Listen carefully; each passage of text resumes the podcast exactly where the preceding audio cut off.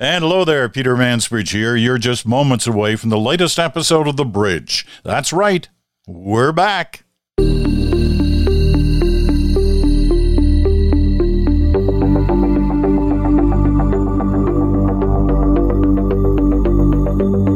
hello there, and man, it does feel good to be back. You know, June was a long time ago. That was our last regular daily episode of The Bridge. There have been a couple of specials over the summer.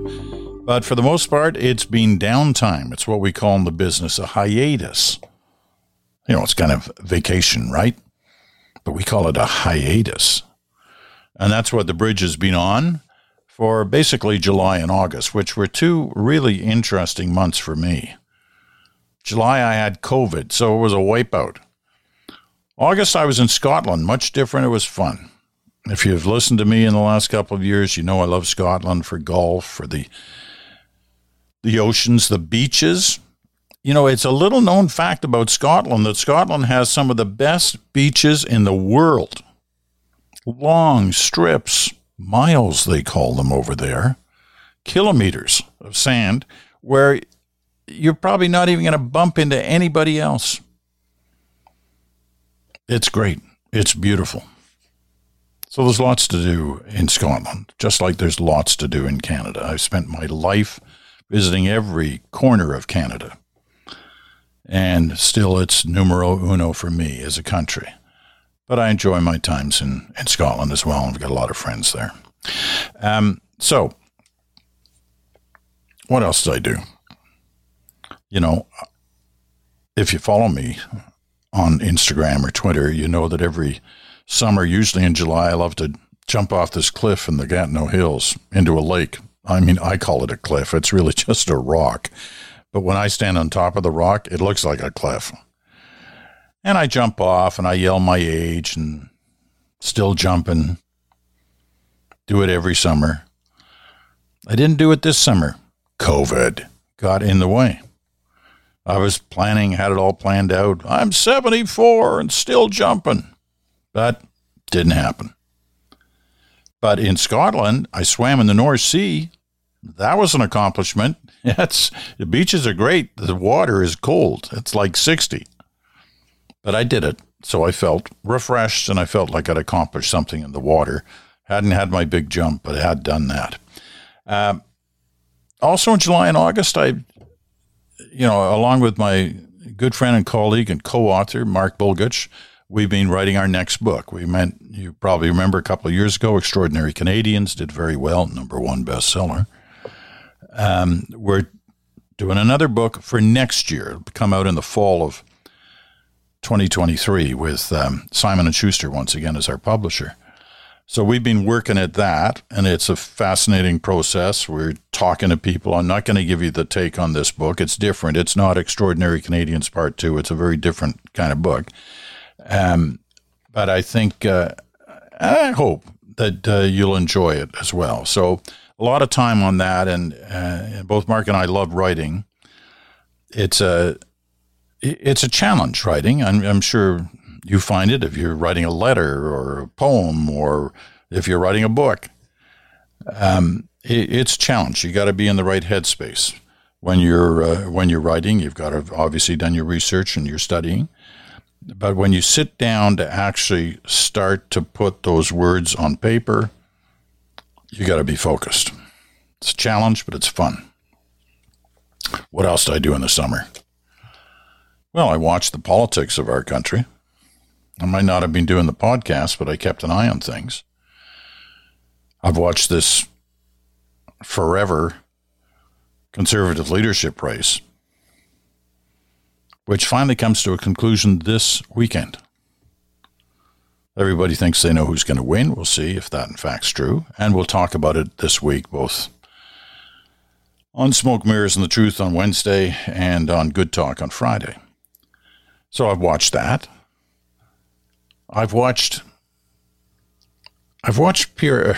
Pierre. I've watched Justin Trudeau, and you know I. I'm kind of being on the record for ever since the last election that uh, I thought he would uh, Uh, probably quit before a year was out. So, in other words, before October, I don't think that's going to happen now. I don't know if you've been watching him lately, but he sure doesn't look like a guy who's going anywhere. He looks like a guy who's decided, I'm not going anywhere. I'm going to take on the latest challenge and I'm going to try and see what I can do about all these people who hate me. I could be wrong. I've been wrong again before, but let's see. Let's see what happens on that. But today, that's not what we're here to talk about. Today, we're here to talk about and to talk to a leading federal cabinet minister, one who has been in controversy at times, one who has been praised at times, and she's relatively new to the business of politics. She won election for the first time in 2019, went right into the cabinet, was named the Minister of Procurement, and suddenly faced, within a couple of months being on the job, the pandemic and the rush to get vaccines. And once vaccines were finally discovered or created or researched to the point where they were going to be usable, the immediate controversy was why can't Canada get them? Partly because Canada didn't have a vaccine production place. That's a whole other story because we used to have one. But it meant we had to go out on the world market and buy them, and that was Anita Anand's job. And while she took a few hits in the opening couple of weeks, because it didn't seem like we were getting delivery of vaccines, then suddenly we had so many vaccines that nobody was talking about a non supply of vaccines anymore. And they haven't ever since then. If anything, the talk about vaccines is on the part of those who don't want them. Anyway, she was judged a success in that portfolio. And when the election came around last year and a new cabinet was named, she was put into the next challenging portfolio, which at the time was defense. And why was it challenging then? It was challenging because the some of the senior leadership of the Canadian Armed Forces, and we're talking senior, we're talking generals, were being accused of harassment, sexual harassment. And people were saying, what the hell is going on in the armed forces? And that's what Anita Anand was put in to sort out. Well, she'd barely started doing that and had to keep doing that when the war broke out between Russia and Ukraine. And on her plate became how do we help Ukraine? So I want to talk to her about that, and I want to talk to her about it in the way you can do in podcasts, which is more of a conversation than a sort of a grilling news interview. I like to try and understand who these people are, what makes them tick how they define themselves, what leaders should be. So that's the basis of the conversation we're going to have with Anita Anand today. Second time she's been on the bridge. And, um, you know, the whole idea with these kind of conversations is to try to break them away from the message track that so many of them are trained to give. Sometimes it takes a while, sometimes it just takes a few minutes. We'll see what happens here. So, Anita Anand on the bridge when we come back.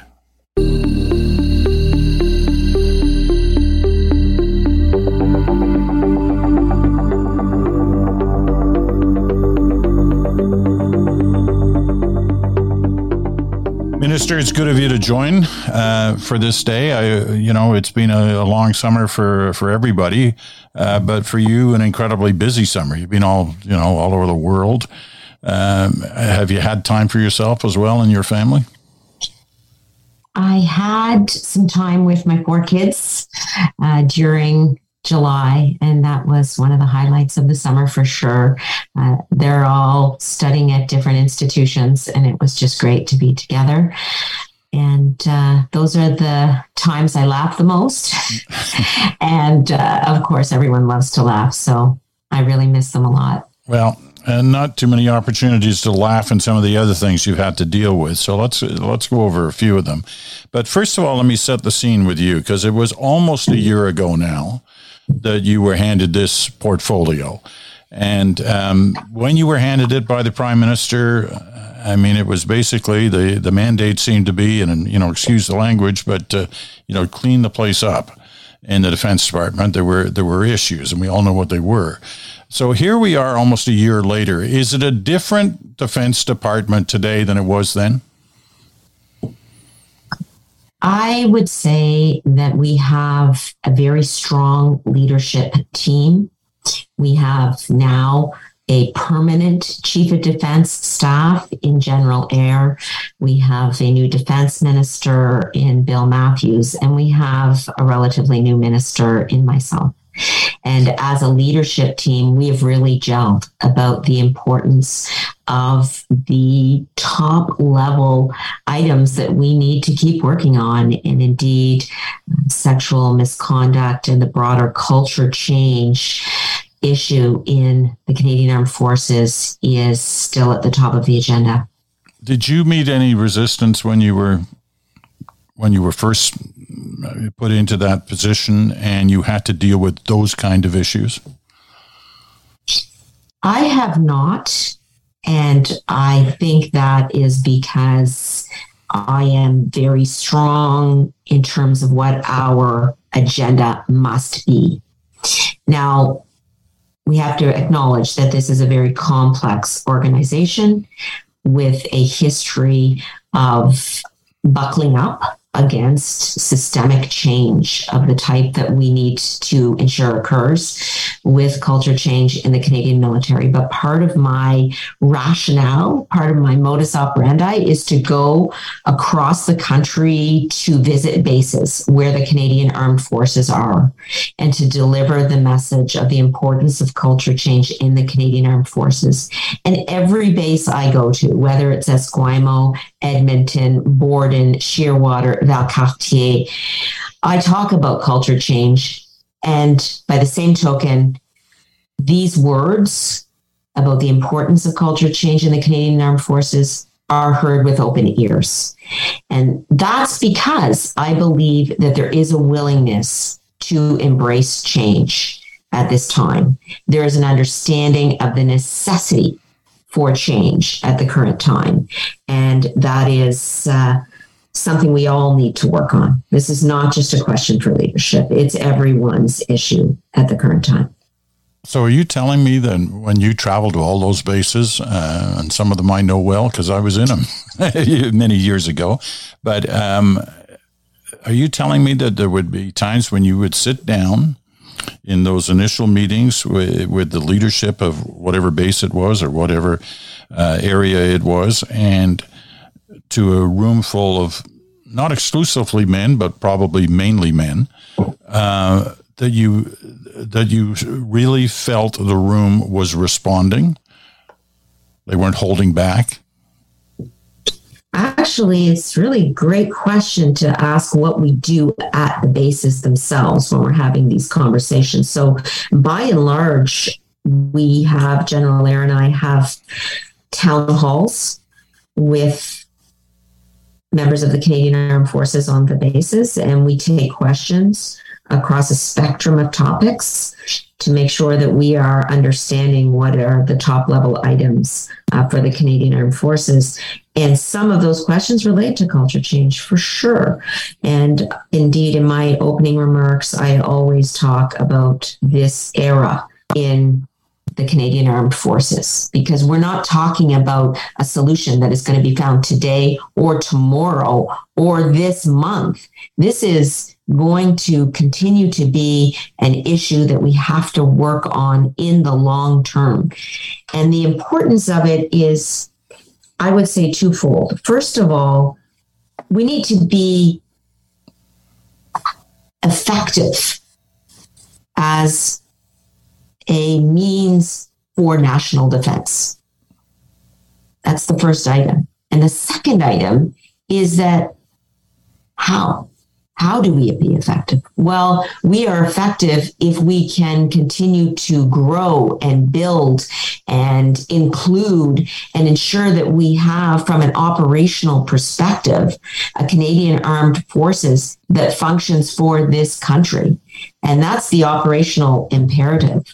So, quite apart from the moral imperative that eliminating sexual misconduct and eliminating discrimination from the Canadian Armed Forces is important. There is also an operational imperative as well. Well, let's talk about some of that operational imperative because it, you know it was within a few months of you getting into this portfolio that suddenly you were confronted with a huge international issue, and that was, of course, and still is the war in Ukraine. Um, are we doing as much as we can do to help Ukraine? I know we've done a lot, and I don't want to, you know, I know the list of all the things that we have done. But are we doing as much as we can do to help Ukraine? So let me just take you back to my first few months as minister. Okay. In the first week of being a minister, I accepted the recommendation of Madame Arbour to transfer the cases from the military justice system to the civilian justice system. Um, and those cases are ones that relate to sexual misconduct and sexual harassment. So that, that's a huge issue that we tackled right away, and we're continuing to work with the provinces and territories to transfer those cases. At the same time, I was receiving uh, briefings relating to the Russian buildup, the buildup of Russian troops at the Ukrainian border. And so, what I realized very uh, soon after being appointed is that we can never let the culture change piece recede from being a front top level issue. But at the same time, we have another international situation brewing that we need to be on top of. And so, in terms of our military aid to Ukraine, this is something that I also was thinking of at the moment of being appointed. We saw that a Russian invasion of Ukraine, should I say a further invasion, because 2014 they invaded Crimea, was indeed quite possible. And February 24th changed all of our lives because what we had been contemplating and understanding could be the case did become the case. But suffice it to say that given that we knew that this was possible, we wanted to make sure we had everything uh, in order uh, from a military perspective that we possibly could. So in January, January 26th, I announced the extension and expansion of our operation in Ukraine, which is Operation Unifier, under which we've trained 33,000 Ukrainian troops. That Jens Stoltenberg of the uh, Secretary General of NATO has said is a mark that Canada's been there since well before the end of 2021 and 2022. We've been there since 2015, recognizing that training is absolutely essential for Ukraine if it's going to be able to defend its own sovereignty.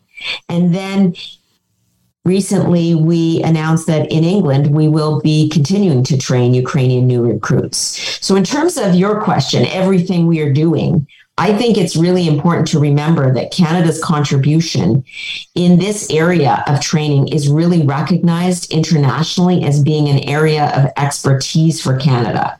In my first conversation with Secretary Austin, the Secretary of Defense of the United States, for example, he himself highlighted Canada's expertise here. And, and, so, we've, and we've shown that in, uh, you know, we showed it in uh, in Iraq, we showed it in Afghanistan. Exactly. Uh, it's, it, it's not new for us, and the commitment on Ukraine has been very much there. The commitment has also been in in in uh, you know in, in expending tens of millions, if not hundreds of millions of dollars in helping Ukraine in this situation uh, now and in uh, sending over equipment, the big uh, heavy artillery, shells, etc., etc. Um, but is there more we could be doing? Because you hear the constant refrain. You've heard it. You hear it in the in the House of Commons from the opposition, but you've heard it also um, elsewhere that we're not doing enough. We're not doing as much as we could do. That we have more money. We have money we don't use in the defense mm-hmm. budget each year, a couple of billion dollars. Um, that we could be doing more. So, how do you respond to that issue of could we be doing more? So, uh, to date, we have um, we have committed more than six hundred million dollars of military aid for Ukraine. That ranged from hand grenades and rifles and ammunition to Carl Gustav anti tank weapon systems and heavy artillery, the M777s. And most recently, uh, 39 armored vehicles from GDLS in London, Ontario, and over 50 cameras for drones. Have those gone or, already? Have those those, those uh, military vehicles gone yet? Very shortly.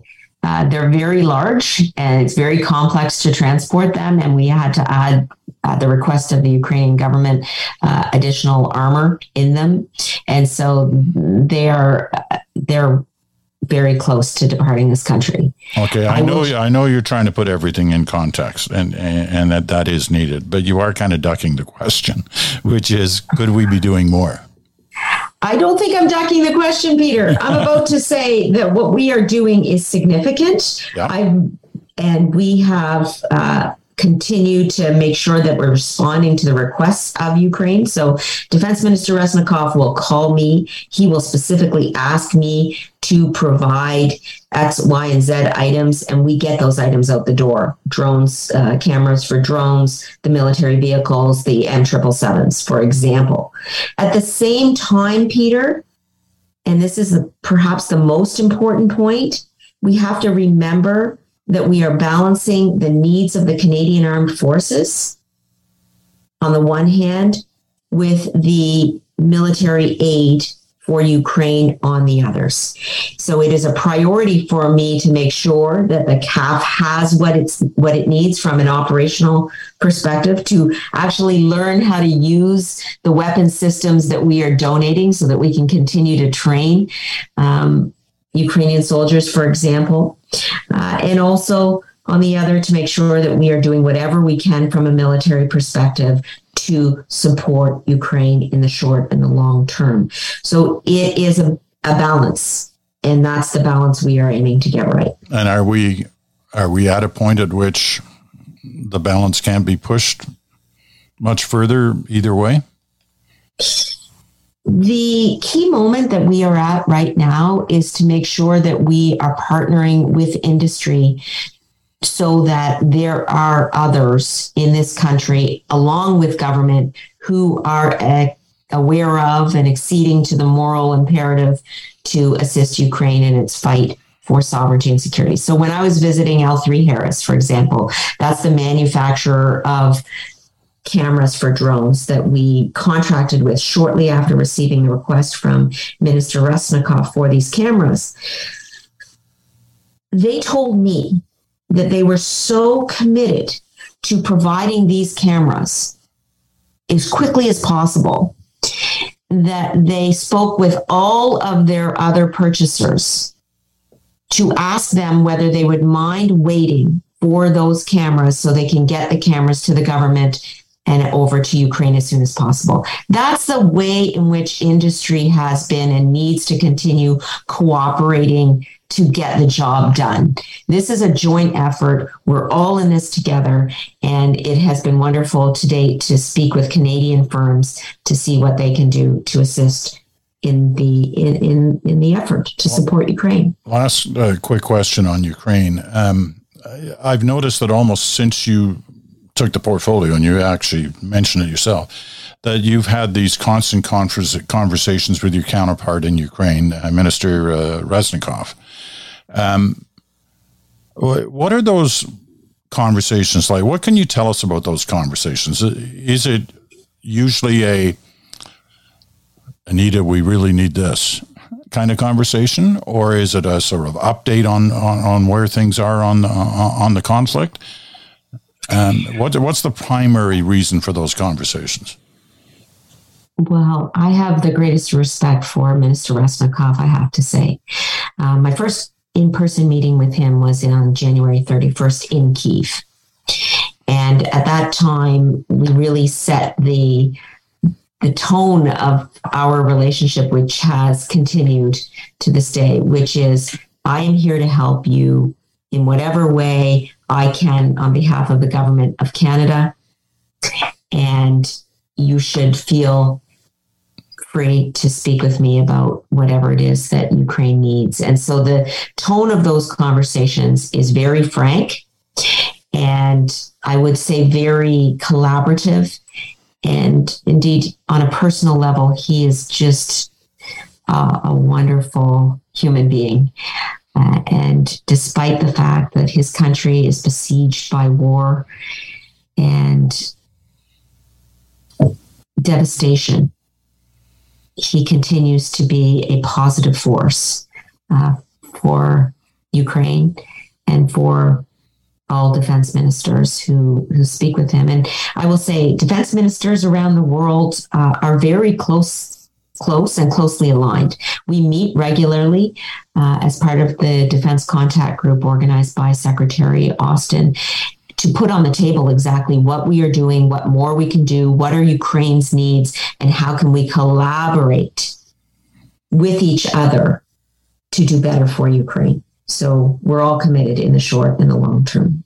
We've got one other question on the uh, defense related matter. Um, and it's about procurement, which is something that's, uh, you know, close to your heart. Uh, you were an expert in that area or a, a, a, degree of expertise in that area before you got into politics. You certainly became uh, an expert on it in, in uh, dealing with the vaccine situation uh, and the pandemic. Now you're dealing with procurement on the defense level. And here's my question it's not about any one particular issue, but why does it seem when it gets to DND that it takes so darn long to get stuff procured, sign contracts, whatever. I mean, how long have we been looking for a replacement for the F-18s? How many governments have been through through this, and we still don't don't have them. But it's not just aircraft. It happens with, you know, naval warships. It happens. It, it, it happens for the uh, the army with uh, tanks and armored vehicles of different sorts. What is the issue when it gets to defense that it takes so long? I mean, the, one of the things that you were praised for in your former role was how quickly you moved on things. Now it was a pandemic, and the you know, but uh, the the situation was a little different. But nevertheless, here it drags on for years, sometimes decades, to get these things done. Well, can I just mention the fighter jets for a second? We're in the final stages of contracting for the fighter jets, uh, the F 35s. You know how long uh, I've, how many times I've heard that over the years? Well, we're in stage, uh, the final stage six, and hope that the contract is lined up before the end of the year.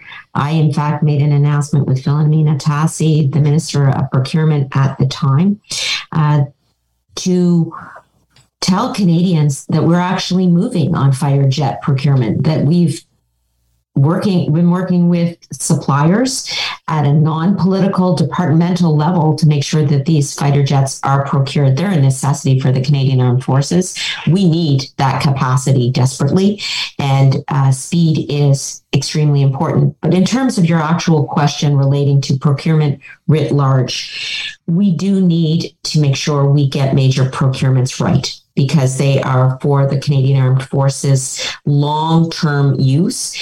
And the reality is that the technology that is utilized in these uh, procurements, whether it is the surface combatants or whether it's the fighter jets, has to be compatible and has to be top of the line. So we'll continue to work. But I've got to say, uh, Peter, procurement is often painted with a one stroke, and that is you're terrible. at procurement, which was basically the tenor of your question. And I just do need to mention that things are becoming more efficient from the contracting and delivery standpoint. Of the six Arctic offshore patrol ships that we've contracted for, three are in the water. One is being delivered today, the Max Bernays. One of those has circumnavigated the North American continent. So that's really important.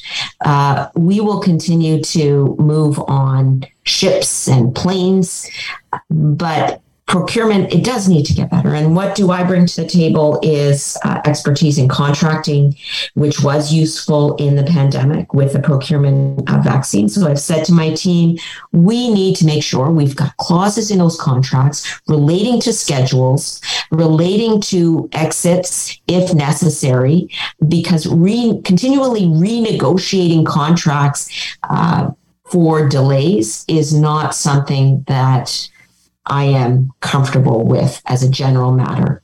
And finally, apart from the Canadian Armed Forces, which needs this equipment, we have to think about the Canadian taxpayer. At the end of the day, I always ask my team, we have we have to remember who is paying for these procurements. And we have to actually say, is this something that would sit well with the Canadian taxpayer? That's got to be our our question when we are engaged in complex and expensive procurements. Two quick things. Um, I was uh, on the Arctic uh, patrol vessel last summer, going through doing the circumnavigation for part of it, um, the Harry DeWolf, and it was a great experience. The crew was great, captain was great, people were welcomed in different parts of the Arctic. Uh, although I got to tell you, there were times when you were on that vessel and you were thinking, "This is it. This is like our Arctic defense." Structure. I know that's a, an overstatement of things, but it did seem it's such a massive area that if we're going to get serious about Arctic defense, it's going to take a, a lot more than a couple of patrol vessels, which, by the way, the, the Harry DeWolf is back in Halifax right now because it had a engine problem, but that's okay. Um, still a great, great vessel.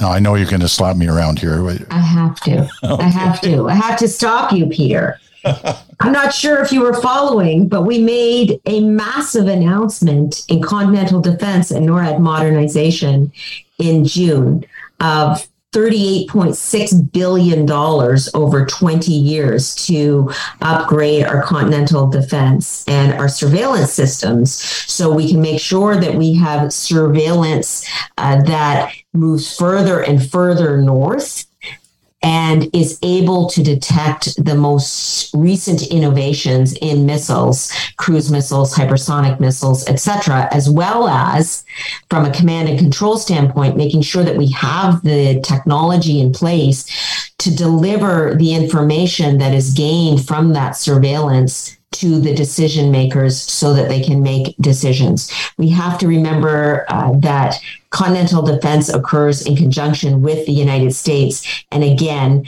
almost $40 billion over 20 years gives you a sense of how important the Arctic is and continental defense is to our government and to Canadians. Generally, I was just in Nunavut with Secretary General uh, Jens Stoltenberg and the Prime Minister to view the North Warning System, which is our current surveillance system. And while we are building this new surveillance system, we are also upgrading and maintaining the current system. Uh, and we recently executed a contract of $600 million with Nasittuq Corporation. And just from a standpoint of reconciliation, I want to make it clear that we are undertaking the upgrades and the modernization of NORAD in conjunction with important stakeholders, the most important of which is the indigenous communities in this country. And so this is going to be uh, a process that respects their wishes and their understanding of how the land should be used and contracts like that where we can ensure economic benefits accrue to Indigenous communities is just one aspect of this. Canada is taking a leadership role, and uh, so am I in this one. Okay. Um, in my defense, I was talking about the feeling last summer, not this summer. Um, and I did hear the, this announcement. And, uh, you know, for a lot of people in the Arctic and for a lot of people who care about what's happening in the Arctic and Arctic defenses, it's a welcome decision. Uh, and we'll actually want to see it happening, you know, as quickly as possible, even though it's a 20 year plan. Um, I got to move on or I'm going to lose you here. I'm already going way over the time I promised you, but you, it's great to have this conversation. It's really important, I think. Two two areas um, to close out on. The, f- the first one is uh, you were quick to respond, uh, as some of your cabinet colleagues were um, a week or so ago when uh, Chrystia Freeland was accosted in um, in uh, in uh, Alberta. My my question to you is. Um, we were going through a very bizarre time in uh, in the, in the polarization of different forces in in the country, and we've seen these kind of incidents happen to uh, senior members of all parties, actually, um, uh, not just the governing party. Is has anything like that ever happened to you since you've entered the political arena? Oh yes. I I am not immune, and certainly have uh, been subject to my fair share of uh, online abuse as well as uh, in person. I had someone come to my home on a Sunday morning recently. Um, my garage door was open and my daughter was working out in our home I would say, very messy garage, but home gym. And um, I wasn't home. And he walked right up to our garage and started speaking to my daughter, asking where I was, wanting to talk to me about an issue in, a, that, in an uh, abusive uh, he's way. concerned about. In an abusive or harassing way. I would. I wasn't there at the time, but enough that my daughter was concerned. And, and frankly, I don't think anyone's home should be um, visited by people who um, are wanting to raise an issue with me in my role as member of parliament or um, as minister. And so I, I, that was just the latest example. Um, but I'll just say that I, I do have concerns about security. It's an issue that we have to take very seriously, especially given that we are so much in the public domain. And certainly in, in a time of war, I find myself in front of the public quite often.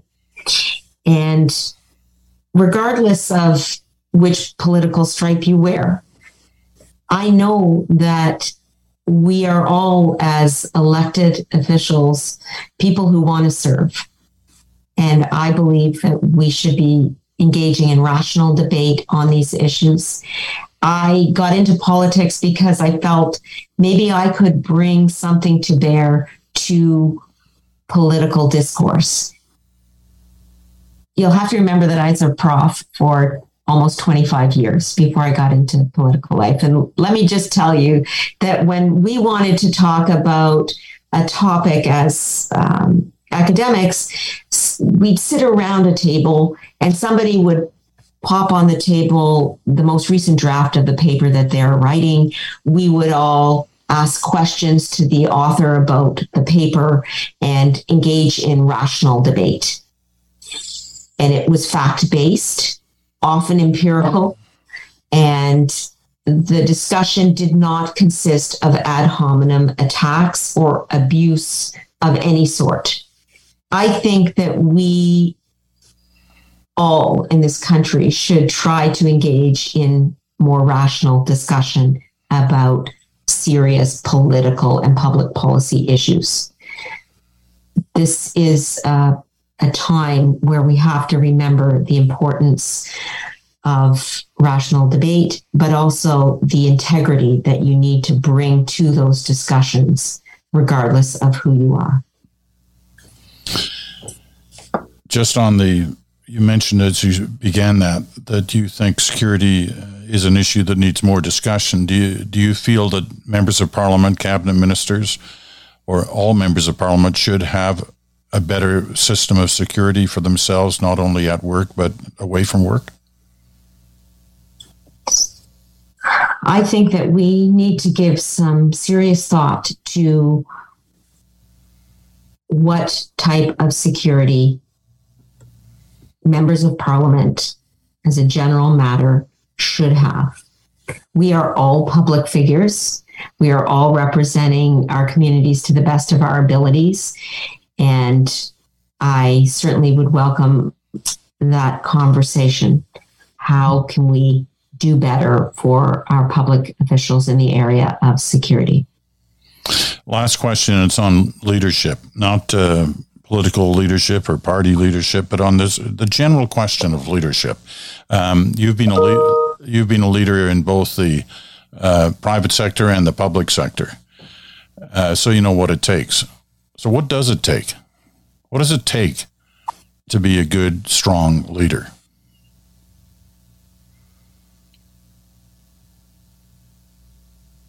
I think it takes empathy. I think it takes uh, someone who has the ability to understand the daily lives of the people you are leading, whether it is your department or the Canadian Armed Forces or the constituents in your riding or the people of our country, for me, empathy is the most important thing.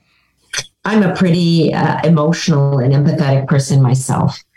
And for me, trying to figure out how I can best understand or put myself in the shoes of the person who is the subject of the decision that we are considering is perhaps the, the foremost thing I think about in decision making. Of course, costs and benefits and ensuring that uh, stakeholder views are accounted for uh, are also important. But I never let that question of empathy or how that person is feeling escape from my mind. How do you do that at a time when there are you know such divisions on certain areas in the country you know whether it's you know vaccinated against you know versus unvaccinated indigenous versus non-indigenous homeowners versus those who feel they'll they'll never own a home how do you deal with those kind of divisions what challenges do they present for a leader well it's such a good question because what you're saying is that some of these issues are intractable or conflicting and require resources and attention all at the same time. And how do you do that? How do you be empathetic to everyone when you have uh, conflicting views about how best to address a problem? And that is a fair and perhaps the best question from the answer that I gave you. Um, but I would just say that what I have learned in government is that the, the problems are extremely complex, but we have to be good at complex decision making in response. We have to be able to take into account scarce resources while understanding how individual communities will be affected by the decisions we make. And that is just a framework of the way I approach decision making, given that you asked me a question about what it takes to be a good leader. But I will just say that it's never the same calculation and balancing in any one situation, but you have to go into it, in my view, with empathy first and foremost, and a sense of determination to do your very best for the Canadian public while being empathetic for to them. Minister, it's been great to talk to you again. Uh, you've been very patient in the in the conversation, and it's great to you know to to hear you talking about some of these issues in, in the way you've talked to us today. Well, thank you so much, Peter. I really enjoy our conversations, and certainly uh, last year when we were speaking about vaccines, I said to myself, you know, having these interviews actually allows me to express how important I take the work that I do in a more informal way. And so I appreciate the conversation as well. Thanks again. Thanks again. Take care. Anita Anand, the Minister of Defense. And you know, I, you you you'll make your own judgments about how you feel about some of the answers you just heard over the last 35 minutes. Um, but I, what I like to take away from that is it's a conversation as opposed to, you know, a regular news interview of which I've did for years and I enjoyed doing them and they were important. This is different. This is an opportunity to try and understand somebody from a, uh, you know, a, uh, kind of the raw feelings that they have on certain issues and certain subjects. Um, so I hope you uh, uh took something away from that, that you um, uh, found it helpful for your understanding of some of these issues, um, no matter how you feel. And I, uh, I say that uh, frankly, you may not uh, agree with uh, a lot of what the minister said, or you may agree with a lot of what she said, but you had a chance to hear it in more than a you know 10 second clip. So that's always a good thing. Um, okay, that was our uh, opening feature interview for the new season. And um, let me give you a hint of what's coming up through uh, the rest of the week. Um, because we'll, you know, we, we achieved certain things last year with the uh, formatting of the uh, program in a certain way, and we're going to continue that. Uh, this is a shorter week than normal, uh, this being the Tuesday of, of the week that we're starting off. Um, tomorrow, Wednesday, Smoke, Mirrors, and the Truth with Bruce Anderson will be by. Um, and Bruce, I'm sure, will have a lot to catch up with him on uh, in terms of uh, what's been going on, some of the uh, the areas of which we think smoke mirrors and the truth plays into very well. Thursday is your turn. It's the mailbag edition. Now it's early, um, and, so don't be shy. If you have thoughts about anything, it could be about Anita Anand and some of the things she had to say, um, or it could be on any other issue that's on your mind. Uh, I was thinking of one question that I'd love to hear answered by any of you, uh, all of you is what did you learn about Canada this summer? I'm not looking for, you know, um, a magazine article. I'm looking for a few sentences or a paragraph on what you learned about your country this summer. It could have been on a trip, it could have been on something you heard, it could have been on something you saw. What did you learn about Canada this summer? So if you can answer that question, write it to me at the Mansbridge Podcast at gmail.com. The Mansbridge Podcast at gmail.com. And that'll be part of our program on Thursday. Something new and different on the Thursday program this year in the mailbag, Your Turn edition. We're going to hear. I, I'm still kind of playing with the idea of what title we'll give it kind of like the Postie's diary. We have somebody who's going to remain anonymous. They live in the western half of the country, so somewhere between Thunder Bay and Victoria. I'm not going to tell you where. You may have to try and guess where. But the idea is to hear from the postie on Thursdays. Only be it's not an interview, but it's kind of the postie and what the postie has to say about whatever he chooses to say. Whatever the topic may be, we'll hear from the postie on Thursdays. And it's only a couple of minutes. It's not going to take away from your time with your your letters, your emails. But I thought of the idea some of you, the older folks, will remember a show that used to be on CBC Radio on Sunday mornings back in, I guess, the early 80s. the senator's diary. It was a, an anonymous senator, and I put senator in quotation marks, and kind of what they were hearing around the Senate that week. Well, this is the Postie's diary. And we'll uh, find out what the Postie has on his mind. That'll be on Thursdays. Fridays, of course, Good Talk. And how have you missed Good Talk this summer? There were two special editions, one near the end of July, one near the end of August, when Chantal Hebert, talking to us from Montreal, or Bruce Anderson talking to us from Ottawa, and they collect their thoughts on the issues of the day. Now, this week's edition on Friday will be the day before the conservative leadership vote is announced on who their new leader is. Surprise, surprise. Will it be a surprise? Or will it be like what we witnessed yesterday in Britain when they announced the new prime minister was going to be Liz Truss, which is basically what everybody had been saying for weeks? So on Saturday, will it be will it be Pierre Poilievre? like everybody's been saying for weeks? Or no? Will it not be Pierre Poilievre? Will it be Jean Charest? Will it be somebody else? Well, who knows? Maybe they'll tell us on Friday on Good Talk.